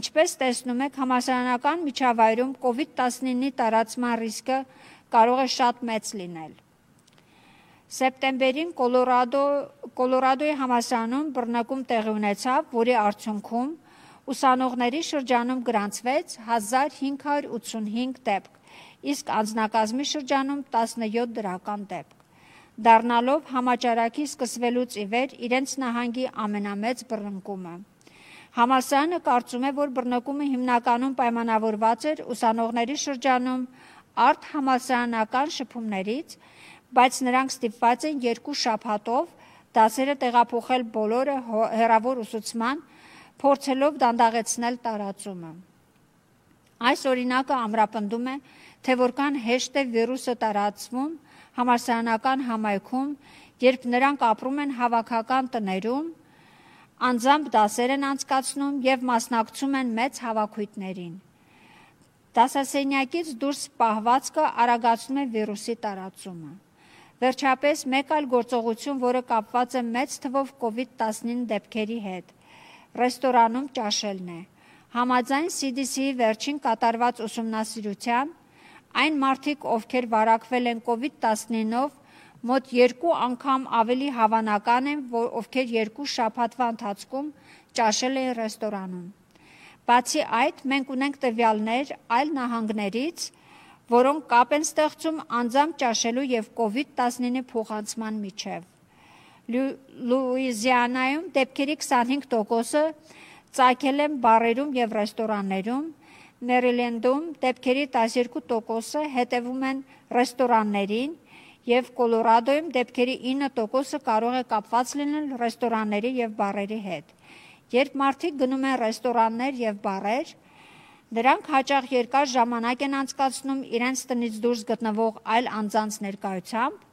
առանց իրենց դեմքի ծածկույթի եւ հաճախ մասնակցում են զրույցների, որոնք կարող են ավելացնել կաթիլների տարածումը օդում։ Այս պայմաններում հատկապես ներսում վիրուսի տարածումը դյուրին է դառնում։ Այնուհետև, ինչպես հարսանիքի իրավիճակում ավելի երիտասարդ մարդիկ շփվում են ուրիշների հետ, աշխատանքային կամ սոցիալական միջավայրում եւ տարածում այն նրանց վրա, ովքեր ավելի բարձր ռիսկի են ենթարկվում։ Երբ ստանում են COVID-19, հույսով են, որ այս դեպքերը օրինակ են բերում, թե որքան հեշտ է տարածվում վիրուսը եւ ինչպես են որոշում որոշ գործողություններ բերում մեծ բռնկումների։ Այն որոշումները, որոնք մենք կայացնում ենք անհատապես կամ որպես ընտանիք, կարող են ողբերգական հետևանքներ ունենալ մեր եւ այլոց համար, որոնց մենք գուցե նույնիսկ չգիտենք։ Անել այն, ինչ մենք գիտենք, ճիշտ է։ Դեմքի ծածկոցներ parberabar կրելը,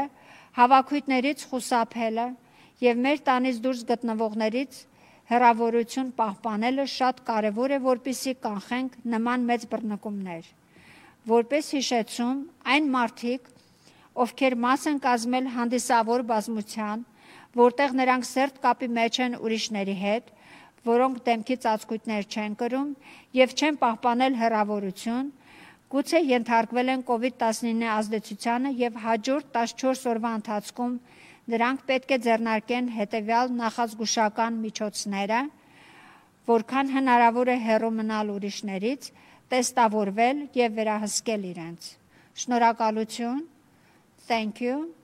Now the remarks in Korean. 안녕하십니까?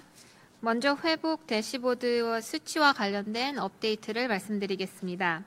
10월 초부터 케이스 수는 하루 평균 940개에서 지난주에는 평균 거의 1200개까지 케이스가 다시 증가하고 있습니다. 9월 중순부터 LA 카운티에서의 양성 확중률은 계속 3%로 유지되고 있었는데 현재는 3.4%로 약간 증가된 수치입니다. 9월에서 10월까지 병원 입원자 수는 1000명 이하로 LA 카운티에서의 1일 평균 병원 입원자 수는 800명 이하였습니다. 병원 입원자 수가 계속 유지되면서 1일 케이스 수가 늘어난다는 것은 다음에 세 가지 이유 때문일 수 있는데 첫째로 젊은 사람들의 새로운 케이스 수 증가의 주 요원이기 때문입니다. 이 그룹은 병원에 입원하거나 심각한 병에 걸리지는 않는 추세입니다. 두 번째로 병원에 입원해야 하는 사람들에 위해 의료 종사자가 더 나은 치료책을 베풀고 있기 때문에 입원하는 날 수가 줄어들고 있습니다. 셋째로 보통 케이스 수의 증가와 그에 따른 병원 입원자 수의 증가에는 지연이 되기 때문에 그러합니다. 지난주에 1일 평균 사망자 수는 13명이었습니다.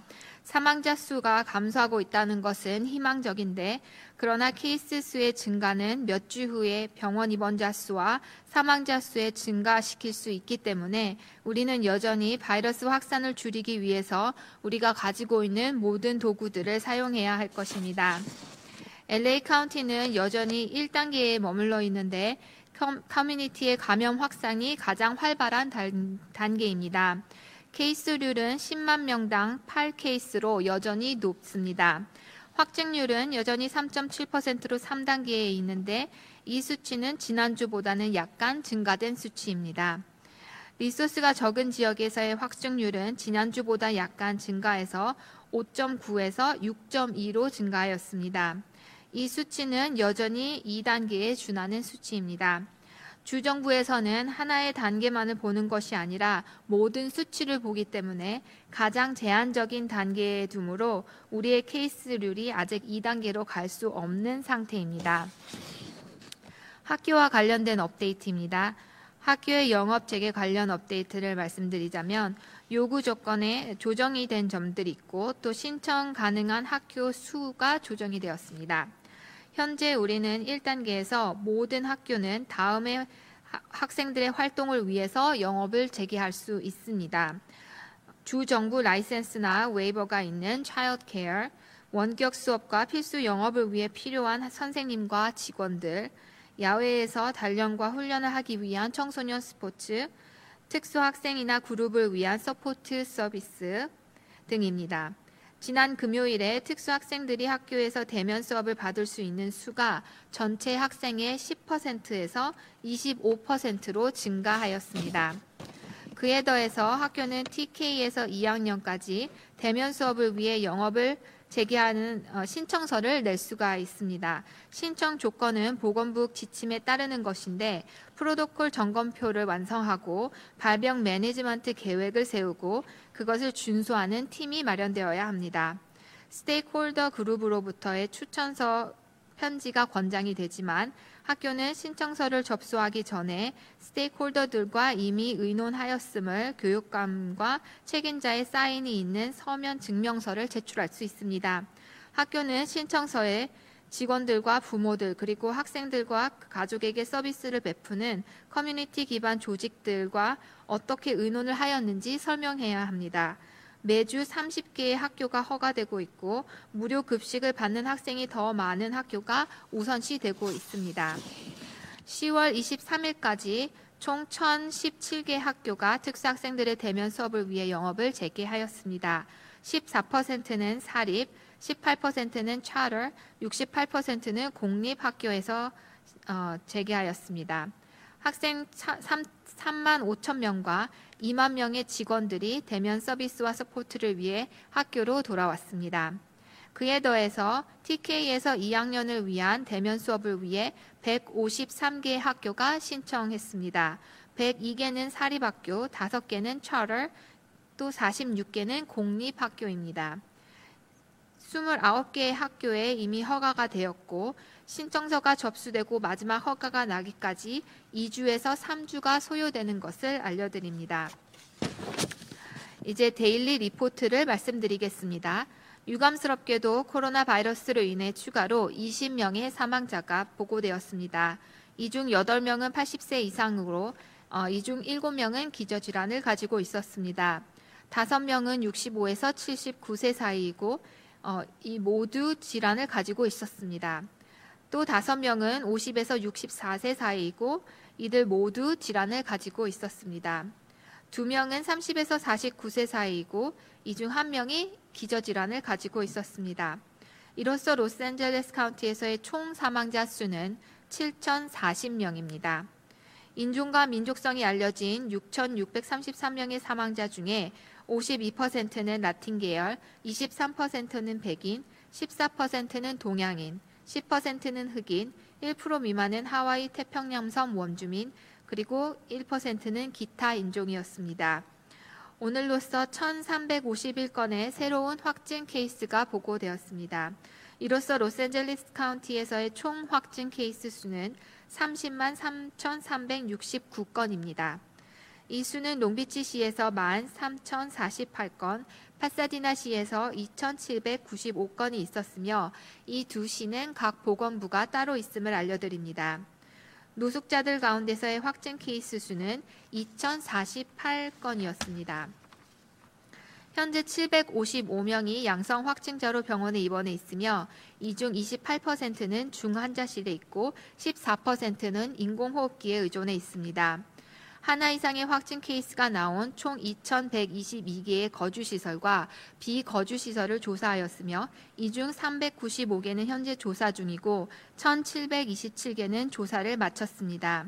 시설에서의 총 확진 케이스 수는 37,213건이고 이 중 18,573명은 거주자이며 18,640명은 일하는 사람들입니다. 시설에 사는 사람들 중에 사망자 수는 3,104명이고 이 중 2,678명은 전문 간호시설에 살고 있었습니다. 오늘 발표된 20명의 사망자 중에 1명은 전문 간호시설 관련 사망자 케이스입니다.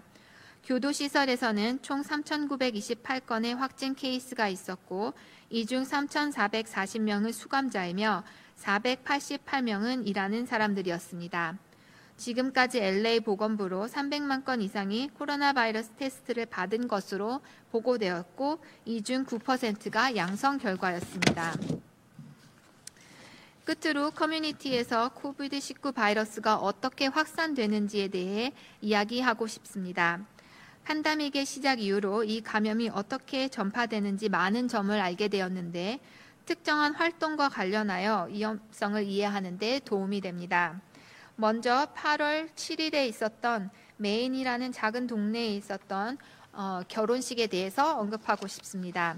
이 결혼식에는 65명 정도의 하객이 있었고 결혼식과 리셉션이 있었습니다. 몇몇 손님들만 얼굴 가리개를 사용하였습니다. 결혼식 다음 날 손님 한 명이 증상을 나타나기 시작했고 코비드19에 감염되었다는 것을 알게 되었습니다. 이 하나의 모임으로 인해서 총 180명이 감염이 되었고 7명이 죽음에 이르게 되었습니다. 이 감염은 여전히 확산되고 있는데 새로운 케이스가 계속 밝혀지고 있기 때문입니다. 결혼식에 참석한 손님이나 손님과 밀접한 접촉이 있었던 사람이 노인 거주시설에서 일하는 직원이었고 이 거주시설에 바이러스를 전파했으며 또한 요크 카운티 감옥에서 일하는 사람이 직장에 바이러스를 확산시키는 일이 있었습니다. 노인 거주시설에서 7명이 사망하였고 감옥에서는 87명이 감염되었는데 직원과 수감자 모두를 포함해서입니다. 이 사건이 요즘 대면 모임이 죽음에 이르게 할 수도 있다는 이 특징을 가지고 있음을 상기시켜주는 바입니다. 기념일을 위해서 몇 사람들이 모이는 것이 별로 위험해 보이지 않을 수 있습니다. 그러나 이러한 모임이 단지 한 명만 감염이 된다 하더라도 코비드19로 인해서 수백 명의 케이스가 어, 될 수가 있습니다. 더 나아가서 이 이벤트와는 전혀 관계가 없는 사람들까지 죽음에 이를 수도 있습니다. 대학교에서 있었던 예를 통해서 학교에서 있을 수 있는 아웃브레이크에 대해서 이야기하고 싶습니다. LA 카운티에서는 현재 대학교에서 아주 적은 수의 학생들만 캠퍼스에 있고 대부분 혹은 완전히 원격 캠퍼스를 운영하고 있습니다. 대학교의 환경에서는 코비드19가 확산될 수 있는 위험성이 매우 높습니다. 보더에 있는 유니버시티 오브 콜로라도에서 있었던 일인데 9월에 발병이 있었습니다. 학생 1,585명이 양성 확진 케이스가 보고되었고 17명의 직원이 양성 케이스였습니다. 이 발병은 팬데믹 시작 이후로 그 주에서 가장 큰 발병이 되었습니다. 대학교는 이 발병이 대부분 학교 캠퍼스 밖에서 학생들이 모임으로 인해서 퍼져나갔다고 믿고 있는데 확산을 줄이기 위해서 2주 동안 모든 수업을 원격 수업을 해야 하였습니다. 이, 예, 이 예는 대학교 커뮤니티에서 바이러스가 얼마나 쉽게 퍼질 수 있는지를 보여줍니다. 특히 이들은 거주 시설에 살고 있고 대면 수업이 있었으며 큰 모임에 참석하였습니다. 교실 밖에서의 하는 행동이 교실에까지 들어올 수 있고 바이러스의 확산을 증가시킨다는 것을 볼 수 있습니다. 또한 코비드19 케이스가 올라가는 다른 활동들은 대면 식사를 하는 것입니다. 최근 CDC 연구에 따르면 코비드19에 감염된 사람들은 그렇지 않은 그룹보다 두 배 이상 감염되기 전에 2주 전에 식당에서 밥을 먹은 적이 있다고 밝혔습니다. 그에 더해 다른 주에서 보고된 바에 따르면 코비드19 확산과 대면 식사를 하는 것에 관계가 있다고 보고 되었습니다. 루이지아나 주에서는 25% 케이스가 바와 식당에서 시작되었다고 하였습니다. 메릴랜드 주에서는 12%의 케이스가 식당에서 시작되었습니다. 콜로라도 주에서는 9%가 케이스가 식당과 바와 관련이 있는 케이스였습니다. 사람들이 식당이나 바에 가게 되면 대부분 가족이 아닌 사람들과 어느 정도 시간을 보내게 되는데 이때 얼굴 가리개가 없이 보통 대화를 하기 때문에 공기 중에 비말이 확산이 될 확률이 더 높아집니다. 이러한 경우 특히 실내에서 바이러스가 퍼지기 쉽습니다. 결혼식과 같은 경우에 젊은 사람들이 직장이나 또한 사교적인 환경에서 다른 사람들과의 접촉이 있고 코비드19를 받았을 때 결과가 좋지 않는 고위험군인 사람들에게 그 병을 옮기게 됩니다. 이러한 케이스의 예들은 바이러스가 얼마나 쉽게 퍼지고 단지 몇 가지 활동들이 큰 발병에 이르게 하는지를 보여줍니다. 개인적으로 또한 가족적으로 만드는 결정들이 우리가 또한 우리가 알지 못하는 다른 사람들에게 심각한 결과를 초래할 수 있습니다. 우리는 얼굴 가리개를 정기적으로 쓰고 모임을 피하며 다른 사람들과 거리를 두는 것만이 LA 카운티에서 이러한 큰 발병을 막는데 아주 중요할 것입니다. 기억해야 할 점은 우리가 최근에 큰 무리에 있었고 다른 사람과 밀접한 접촉이 있었으며 얼굴 가리개를 사용하지 않았고 거리를 유지하지 않았다면 코비드19에 노출되었을 가능성이 있고 다음 14일 동안 이렇게 해야 합니다. 가능하면 다른 사람들과 떨어져 있고 테스트를 받고 증상이 있는지 점검하십시오. 만약 코비드19 양성인 사람과 접촉이 있었다면 14일 동안 격리해야 하는데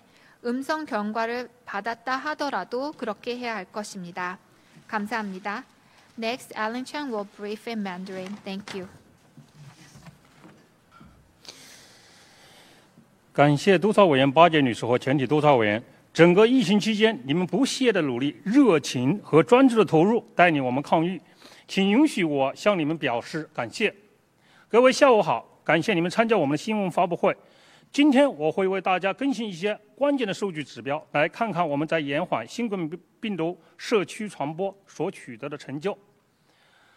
今天我为大家更新了有关学校重启的状况，包括学校。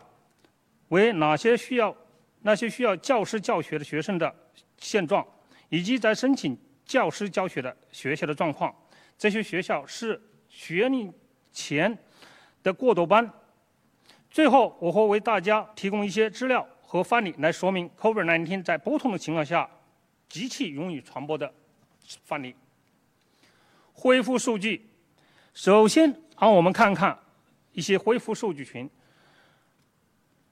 下面四个方面的数据群：第一是病例趋势走线、呈阳率趋势线、住院率或死亡率趋势线。这些数据有助于我们理解 COVID-19 如何在社区传播及我们所采取的措施的成效性。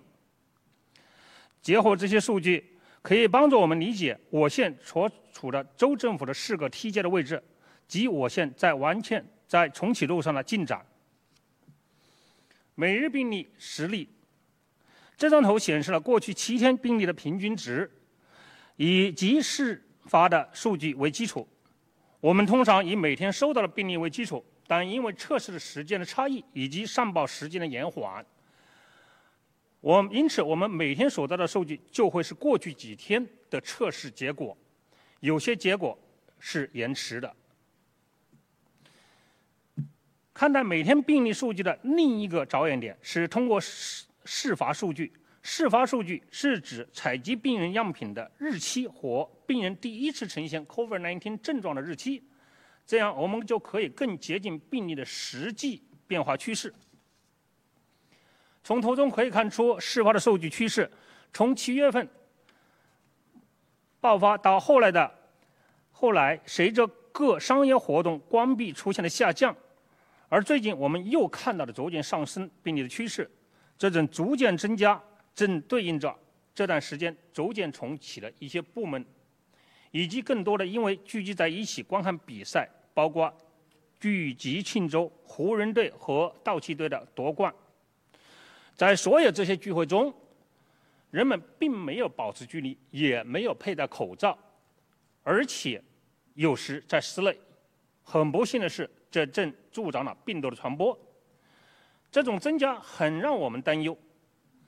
从十月开始，每日病例从九百四十的新病例逐渐增加到了上星期的接近一千二百病例，而这星期的新增病例也在增加。呈阳率，呈阳率显示受两个一方面的影响，一是社区传播的程度，另一个是测试的能力。我们一直保持全线的测试能力能满足要求。感谢 Doctor Gally 及洛杉矶市在这方方面所做的一切。从九月中旬以来，洛县的呈阳率很稳定，略高于百分之三。但我们看到了呈阳率开始上升，现在呈阳率在百分之三点四左右，而一个月前大约是百分之三点一。每日住院病例。我们一直跟踪每日新冠病例的住院人数，这样我们就可以了解新冠病例对医疗系统的影响，且可以追踪病例的病例人、重症病例的人数。从七月尾，新冠病人住院人数开始稳定下降，然后稳定在一个数字。九月的大部分时间和到十月初，新冠病人住院人数一直稳定在一千以下，所以。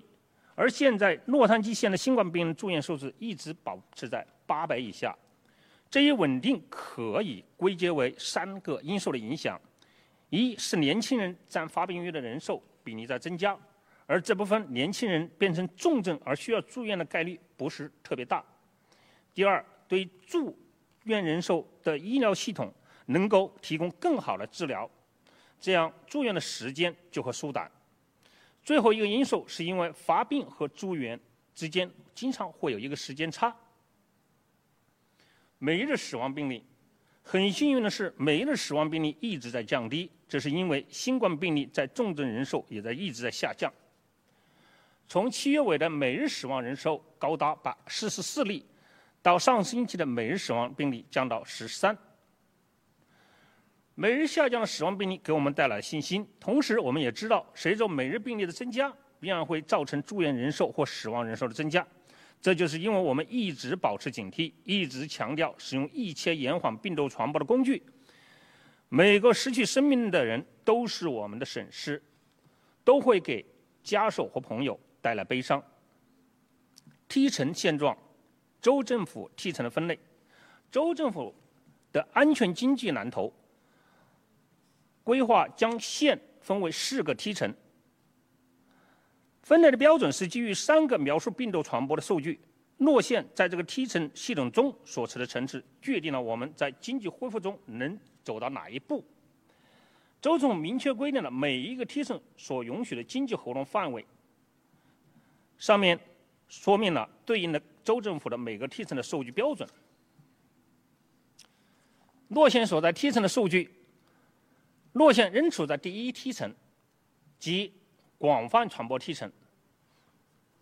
我县每十万人中所新添病例高达八人，较上星期有所增加。这也是因为我县仍处在最严格的第一层、第一梯层的缘故。我们的呈阳率为百分之三点七，较上星期的百分之三点四略有增加。这一比率属第三梯层。在洛县最贫困的地区，这一比例较上星期的百分之五点九略有增加，现在为百分之六点二。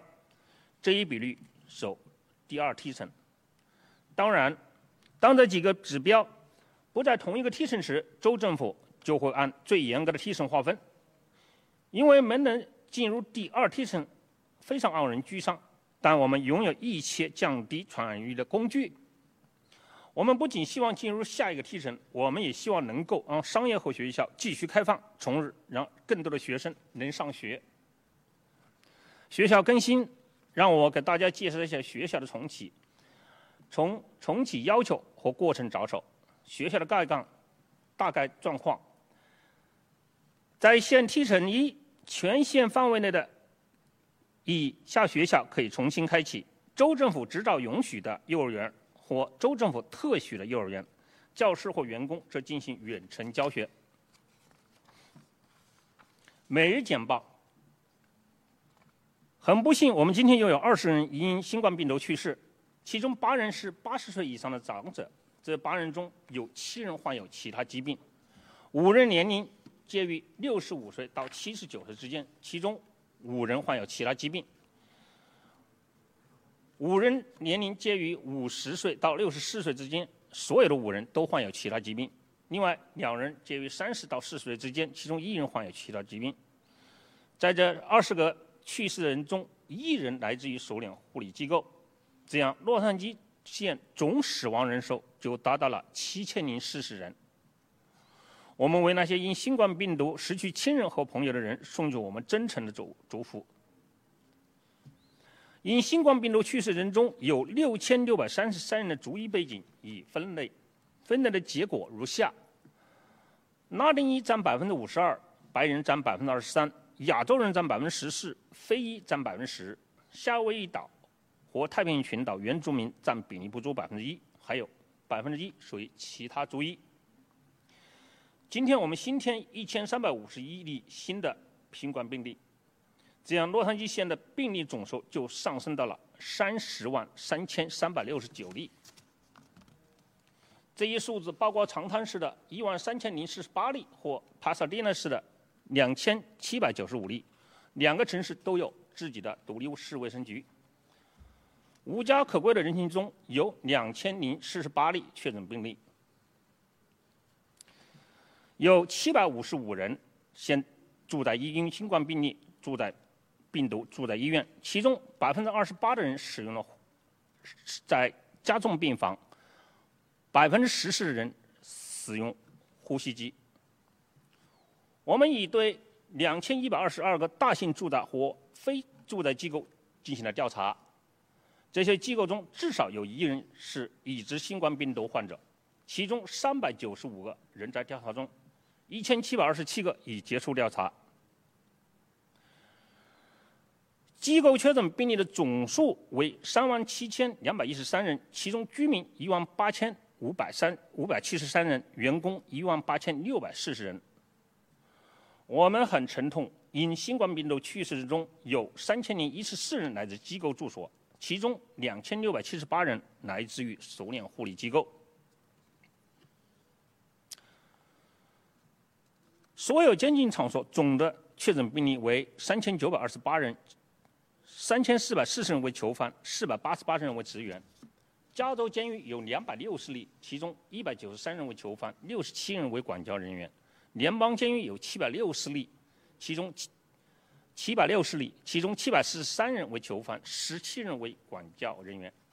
少年管教所有一百六十三人，其中七十四人为少年，八十九人为管教人员。洛县已经有超过三百万的居民进行了新冠病毒测试，并报上了测试结果，其中百分之九的测试呈阳。结束。病毒是如何传播的？在结束前，我想谈谈病毒 COVID-19 是如何在我们社区传播的。自疫情开始，我们已知道了许多关于该病毒传播的事实，但我们但让我们在这里回顾几个事实：缅因小镇事件。让我们来看看发生于八月七号发生在缅因一个小镇的一场婚礼。据报道，该婚礼有六十五位宾客。有仪式，也有招待，但没有几个人戴口罩。婚礼后的第一天，有一位宾客出现症状，最后诊断为 COVID-19。这场婚礼最终造成了一百八十人感染或七人死亡。这一事件仍没结束，因为还有新的病例在发掘。感染的人中有宾客，也有与宾客接触的工人。